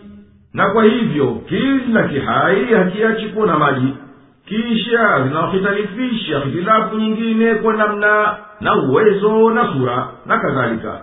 Katika wanyama wapo wanaotambaa kwa matumbo yao kama samaki na nyoka na wapo wanaokwenda kwa miguu miwili kama wanadamu na ndege na wapo wanaokwenda kwa miguu minne kama mahayawani wengi wa kufugwa wa mwituni. Mwenyezi mungu huumba apendavyo kwa njia mbalimbali kuonyesha uwezo wake na ujuzi wake kwani ni mwenye kutaka atakacho na mwenye kuhitari apendacho na yeye ni mweza wa kila kitu. Na mwenyezi mungu ameumba kila kinyama kutokana na maji wengine katika wao huenda kwa matumbo yao na wengine huenda kwa miguu miwili na wengine huenda kwa miguu minne. Mwenyezi mungu huumba yatakayo. Hakika mwenyezi mungu ni mweza wa kila kitu. Maji katika aya hii tukufu ni maji ya uzazi yani vinyama vinavyotoa manii na aya hii si kama imetangulia msafara wa sayansi katika kubainisha kuzalikana mtu kutokana na tone la manii kama ilivyokuja katika kauli yake aliyetukuka. Hebu na mtu ameumbwa kwa kitu gani? Ameumbwa kwa maji yatokayo kwa kuchupa kwa mfano katika sura atalak aya tano hadi ya sita. Bali imetangulia pia katika kubainisha kwamba kila kinyama kinachokwenda kwenye ardhi kimeumbwa kwa njia ya kuzalikana na vinyama vya manii na vingahtalifiana hivyo vinyama vya manii na sifa zao katika kila namna mnamo hizo namna za vinyama. Katika maana za kisayansi ambazo zaweza kuwa nazo hii aya ni kuwa maji ni msingi wa kila kiumbe kilicho hai. Kwa mfano mwili wa mtu umekusanya asilimia sabini ya uzito wake kuwa ni maji yaani mtu mwenye uzito wa kilo sabini kiasi kilo hamsini ni maji. Na kabla ya kuteremka kurani hayo hayakuwa yakijulikana kabisa ya kuwa mtu ana sehemu hii kubwa ya mwili wake kuwa ni maji. Na maji ndiyo chakula cha dharura kabisa kwa mwanadamu kwani hali mtu yamkini aishi siku sitini bila ya kula chakula chochote. Hawezi kuishi bila ya maji kwa zaidi kuliko siku tatu mpaka kumi mwisho wake na maji ndiyo msingi wa kufanyika damu na maji ya limfo na ya katika ubongo wa mifupa vimwagavyo na mwili kama mkojo na jasho na machozi na mate na nyongo na maziwa na maji yanayopatikana katika viungo na ambayo ndiyo sababu ya ulaini wa mwili na akikosekana asilimia ishirini ya maji yake basi mwanadamu hukabiliwa na mauti na maji huyayusha vyakula vikasahilika kufyonzeka na kadhalika. Huyayusha makombo yenye asili ya vilivyo hai au madini katika mkojo na jasho. Na kwa namna hii maji yana sehemu kubwa zaidi na muhimu kabisa katika kuumbwa kwa mwili. Na kwa hivyo yamkini kusema kwamba kila kiumbe kilicho hai kimeumbwa kutokana na maji. Na hakika sisi tumeteremsha kwa wahi aya zilizo wazi za kubainisha hukumu na mawaidha na zinazopiga mifano na mwenyezi mungu humwezesha kwenye kheri ampendaye katika waja wake ambao wapo tayari kuziangalia na kufaidika nazo. Na wanafiki husema kwa ndimi zao tumemwamini mwenyezi mungu na mtume na tutazifuata amri zao na wanapotiwa mtihanini kikundi kati yao hukataa kushirikiana na waislamu katika kazi ya kheri kama jihadi na nyinginezo. Baada ya kauli yao hii na watu hawa si waumini wa kweli wala hawastahiki kutumiliwa jina la waumini kwao. Na katika hali zao ni kuwa wakitakiwa kuhukumiwa mbele ya mtume kwa jambo liliteremsha mwenyezi mungu unafiki wa baadhi yao hudihili na wao hukataa kuhukumiwa wakijua kuwa haki ni ya wale mahasimu zao. Ama wakijua kuwa haki kwa upande wao basi humjia mtume mbio mbio ili awahukumu baina yao na mahasimu zao. Na kwa nini wanasimama msimamo huu katika kushtakiana mbele ya mtume? Ni kwa sababu nafsi zao zimesiliwa na maradhi ya upofu na kwa hivyo haziridhiki na hukumu yako ya haki au ni kwa kuwa wao wanatilia shaka uadilifu wa muhammadi salllahu alaihi wasalama katika kuhukumu si lolote katika hayo kabisa lakini hao ni madhalimu waliodhulumu nafsi zao na wengineo kwa sababu ya ukafiri wao na unafiki wao na kuiacha kwa haki إنما كان قول المؤمنين إذا دعوا إلى الله ورسوله ليحكم بينهم أن يقولوا سمعنا وأطعنا وأولئك هم المفلحون ومن يطع الله ورسوله ويخشى الله ويتقه فأولئك هم الفائزون وأقسموا بالله جهد أيمانهم لئن أمرتهم ليخرجن قل لا تقسموا. طاعة معروفة. إن الله خبير بما تعملون. قل أطيعوا الله وأطيعوا الرسول. فإن تولوا فإنما عليه ما حمل وعليكم ما حملتم وإن تطيعوه تهتدوا وما على الرسول إلا البلاغ المبين وعد الله الذين آمنوا منكم وعملوا الصالحات ليستخلفنهم في الأرض كما استخلف الذين من قبلهم وليمكنن لهم دينهم الذي ارتضى لهم وليبدلنهم من بعد خوفهم أمنا. يعبدونني لا يشركون بي شيئا. ومن كفر بعد ذلك فأولئك هم الفاتقون وأقيموا الصلاة وآتوا الزكاة وأطيعوا الرسول لعلكم ترحمون لا تحسبن الذين كفروا معجزين في الأرض ومأواهم النار ولبئس المصير haiwi kauli ya waumini wanapoitwa kwa mwenyezi mungu na mtume wake ili yahukumu baina yao ila ni kusema tumesikia na tumetii. Na hao ndio wenye kufanikiwa. Na wenye kumtii mwenyezi mungu na mtume wake na wakamwogopa mwenyezi mungu na ukamcha basi hao ndio wenye kufuzu. Na wanaapa kwa mwenyezi mungu ukomo wa kiapo chao ya kwamba ukiwaamrisha kwa yakini watatoka. Sema msiape utiifu unajuulikana katika mwenyezi mungu anazo habari za mnayoyatenda sema mtiini mwenyezi mungu na mtiini mtume na mkigeuka basi yaliyo juu yake ni aliyobebeshwa na yaliyo juu yenu ni mliyobebeshwa nyinyi. Na mkimtii yeye mtaongoka na hapana juu ya mtume ila kufikisha ujumbe waziwazi. Mwenyezi mungu amewaahidi wale walioamini miongoni mwenu na wakatenda mema ya kwamba atawafanya makhalifa katika ardhi kama alivyowafanya makhalifa wa kabla yao na kwa yakini atawasimamishia dini yao aliyowapendelea na atawabadilishia amani baada ya hofu yao. Wawe wananiabudu mimi wala wasinishirikishe na chochote na wataukufuru baada ya hayo basi hao ndiyo wapotovu. Na shikeni swala na zaka na mtiini mtume ili mpate kurehemewa msiwadhanie waliokufuru kwamba watashinda katika nchi na makazi yao ni motoni na hakika ni maovu kweli marejio yao allahu akbar, allahu akbar. La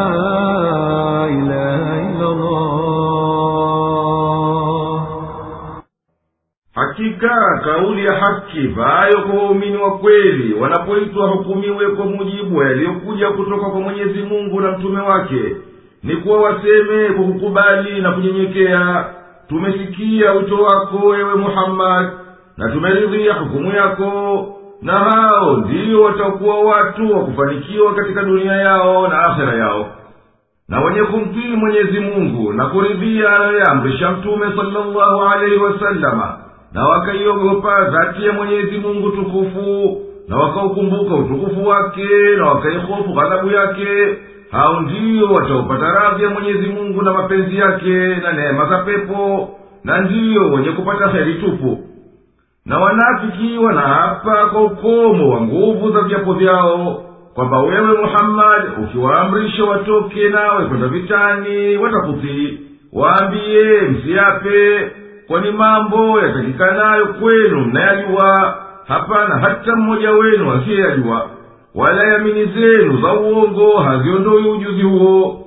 Na hakika mwenyezi mungu ni mwenye kujua barabara kila linalotokana nanyi na yeye atakulipeni kwayo. Waambiye mtiini mwenyezi mungu na mtiini mtume kwa utiifu wa kweli wenye kuonyesha vitendo vyenu.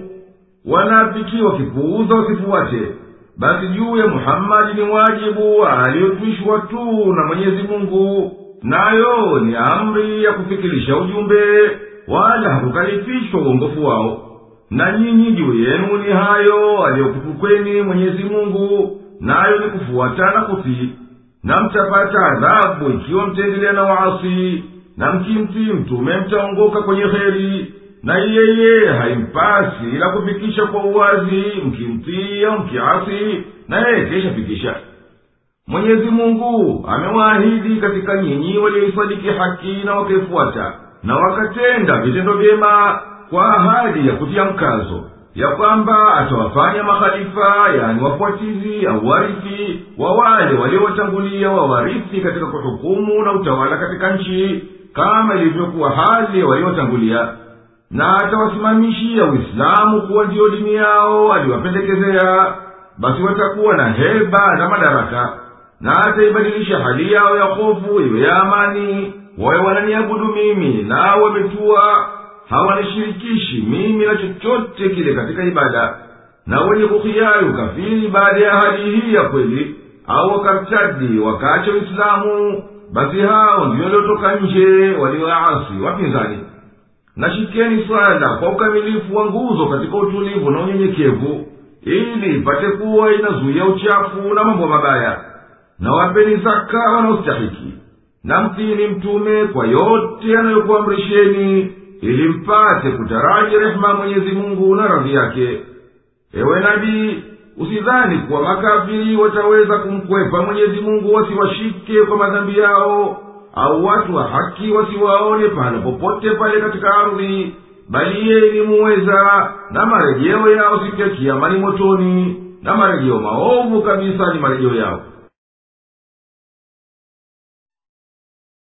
يا أيها الذين آمنوا ليستأذنكم الذين ملكت أيمانكم والذين لم يبلغوا الحلم منكم ثلاث مرات من قبل صلاة الفجر وحين تضعون ثيابكم من الظهيرة ومن بعد صلاة العشاء ثلاث عورات لكم ليس عليكم ولا عليهم جناح بعدهم طوافون عليكم بعضكم على بعض كذلك يبين الله لكم الآيات والله عليم حكيم وإذا بلغ الأطفال منكم الحلم فليستأذنوا كما استأذن الذين من قبلهم كذلك يبين الله لكم آياته والله عليم حكيم والقواعد من النساء اللاتي لا يرجون نكاحا فليس عليهن جناح أن يضعن ثيابهن غير متبرجات بزينة وأن يستعففن خير لهن والله سميع عليم ليس على الأعمى حرج ولا على الأعرج حرج ولا على المريض حرج ولا على أنفسكم أن تأكلوا من بيوتكم أو بيوت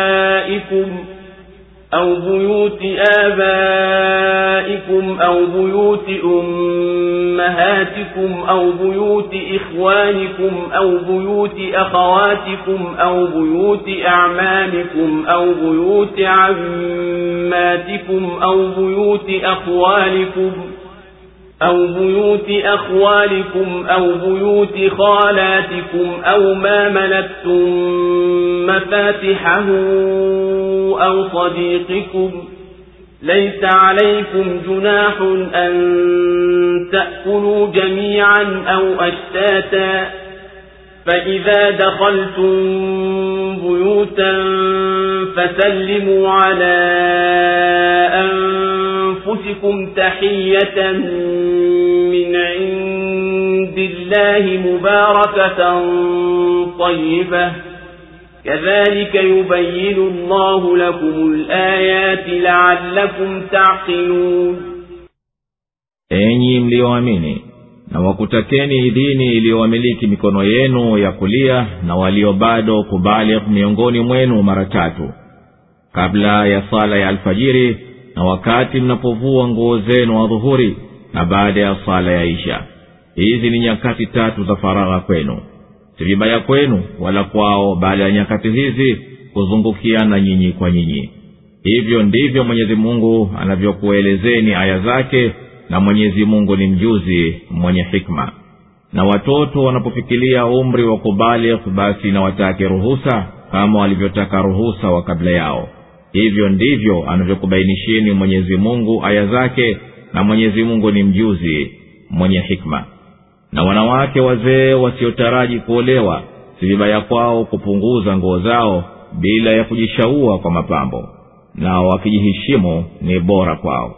Na mwenyezi mungu ni mwenye kusikia mwenye kujua.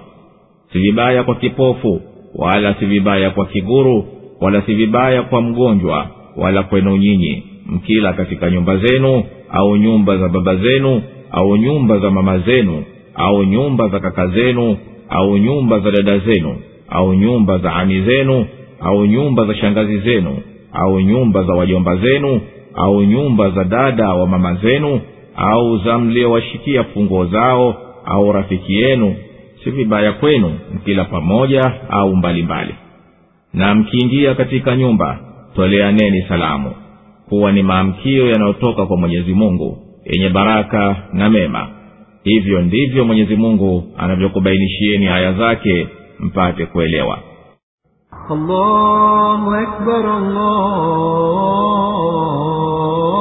akbar. La ilaha. Enyi mliyoamini yakupaseni mwamrishe watumishi wenu na vijana wenu ambao bado hawajabalighi wasikuingilieni vyumbani mwenu ila baada ya kutaka idhini katika nyakati tatu. Nazo ni kabla ya swala alfajiri na pale mnapopunguza nguo zenu wakati wa kupumzika mchana na baada ya swala ya isha mnapojitayarisha kulala. Kwani nyakati hizi mtu hubadilisha mavazi ya kulalia badala ya mavazi ya kutokea na huonekana sehemu za mwili ambazo hazifai kuonekana wala hapana ubaya kwenu wala kwao kuingia bila ruhusa nyakati nyinginezo. Kwa sababu ni jambo la ada watu wa kupitiana kwa maslaha yao. Na kwa uwazi wa namna hii mwenyezi mungu anakubainishieni aya za kurani ili akuwekieni wazi hukumu.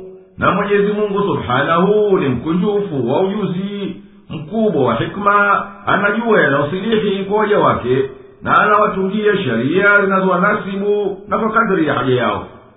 Enyi mliyoamini na wakutakeni dini iliyowamiliki mikono yenu ya kulia na walio bado kubalighi miongoni mwenu mara tatu kabla ya swala ya alfajiri na wakati mnapovua nguo zenu adhuhuri na baada ya swala isha. Hizi ni nyakati tatu za faragha kwenu si vibaya kwenu wala kwao baada ya nyakati hizi kuzungukiana nyinyi kwa nyinyi. Hivyo ndivyo mwenyezi mungu anavyokuelezeni aya zake na mwenyezi mungu ni mjuzi mwenye hikma. Aya hii tukufu ni moja katika aya zinazoelekeza nadhari ya watu wazingatie yaliyolaiki katika jamii za watu hasa ndani ya ukoo. Nayo kuwa kuchanganyika kwa watumishi na watoto katika aila yao huenda kukapindukia mipaka ya heshima za miingiano wakawa wanawaingilia wenginewe bila ya kutaka idhini katika nyakati maalum zilizotajwa katika aya.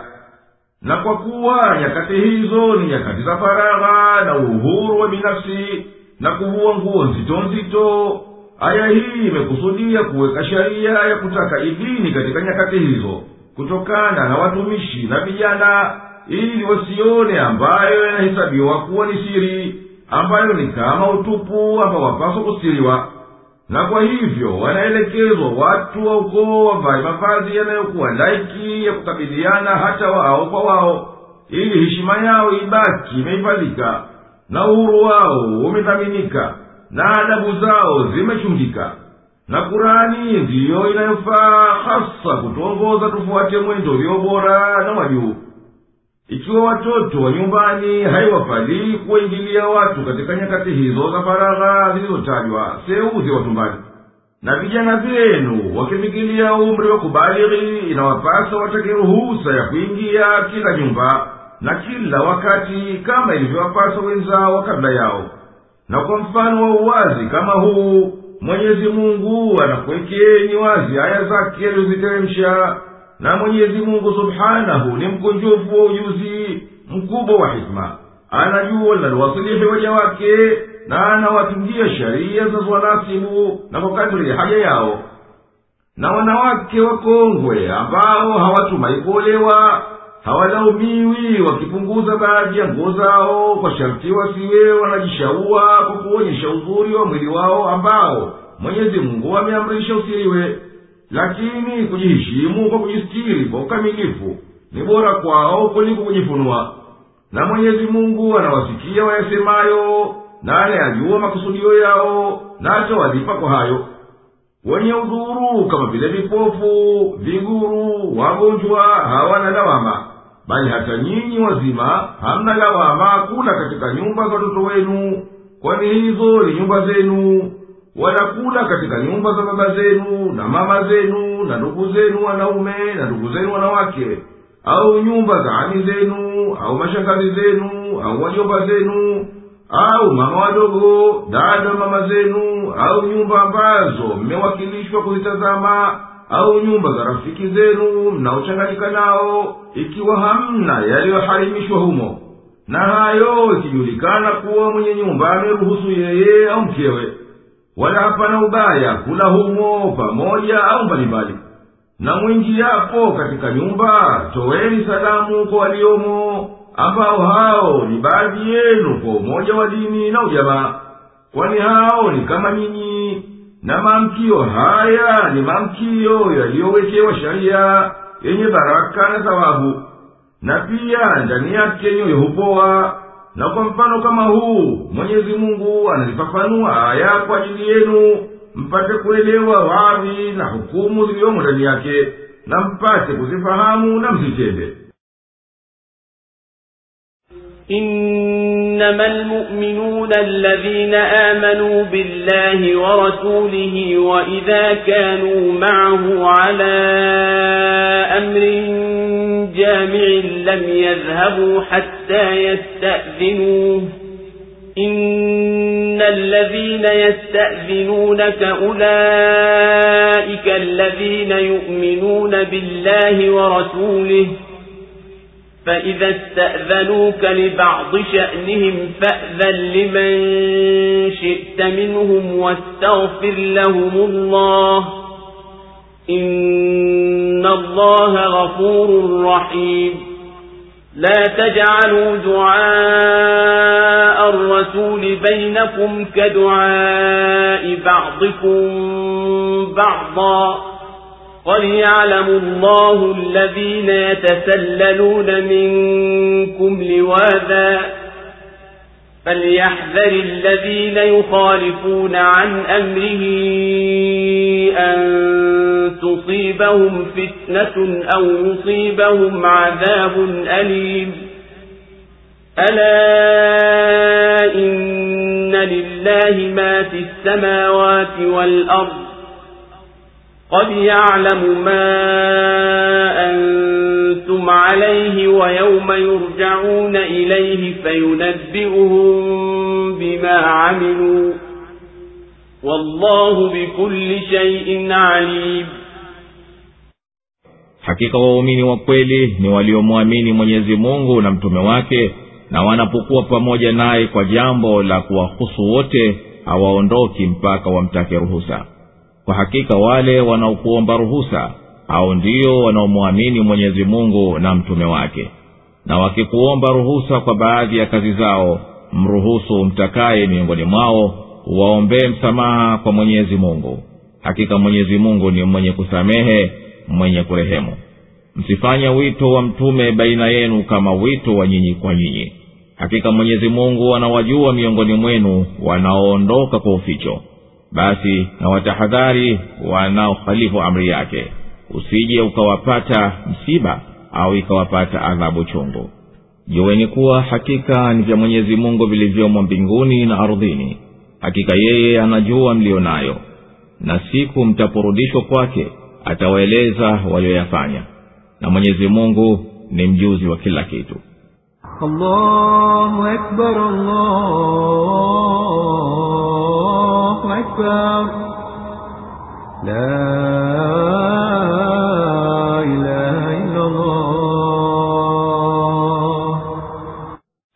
hakika waumini wenye kusadiki ni wale ambao wamemwamini mwenyezi mungu na mtume wake na wala hawamwachi mtume peke yake katika jambo muhimu linalohitajia wajumuike pamoja kwa ajili yake kama mfano wa jihadi. Ila baada ya kumtaka ruhusa ya kuondoka na wakakubaliwa hakika wanaokukadiri wewe ewe nabii kama unavyostahiki na wanatambua umuhimu wa huo mkusanyiko hawaondoki ila baada ya wewe kukubali hao ndio wenye kusadiki katika imani yao kumwamini mwenyezi mungu na mtume wake. Basi wakikutaka ruhusa hawa kwenda kufanya baadhi ya maslaha yao. Mpe ruhusa mtakaye katika wao. Pindi ukimwona kuwa ana haja kweli ya kuondoka. Na si dharura kwa mkutano kuwapo yeye. Juu ya hivyo waombee maghfira kwa mwenyezi mungu kwa kuondoka kwao ambako kwa hakika hakuelekei kabisa hakika mwenyezi mungu ni mkunjufu wa maghfira na rehema fanyeni hima kuheshimu wito wa mtume kukuiteni kukusanyika kwa mambo muhimu. Na mwitikieni huo wito wake wala msifanye wito huo kama mnavyoitana nyinyi kwa nyinyi kuwa inafaa kupuuza na kuondoka mpendavyo. Wala msiondoke ila baada ya kutaka ruhusa na mkakubaliwa. Na tena iwe katika mipaka ya ufinyo kabisa na dharura na shida na mwenyezi mungu subhanahu anawajua wanaondoka bila idhini wakijificha ficha kati ya watu ili ati mtume asiwaone. Na watahadhari wanaokwenda kinyume na amri ya mwenyezi mungu asije subhanahu akawapatiliza kwa wasi wao wakapata mateso makali duniani kama ukami na mitetemeko na akawapa adhabu yenye wingi wa uchungu aliyowaandalia akhera nayo ni ya motoni zindukaneni enyi watu mjue kuwa mwenyezi mungu peke yake ndiye mwenye kumiliki mbingu na ardhi na viliomo ndani yao. Anayajua mliyo nayo ukafiri wenu na uislamu wenu na wasi wenu na utifu wenu. Basi msiende kinyume na amri yake na yeye atawapa habari watu wataporejea kwake siku ya kiyama kwa yote waliyoyatenda duniani na atawalipa kwayo kwani yeye amekizunguka kila kitu kwa ujuzi wake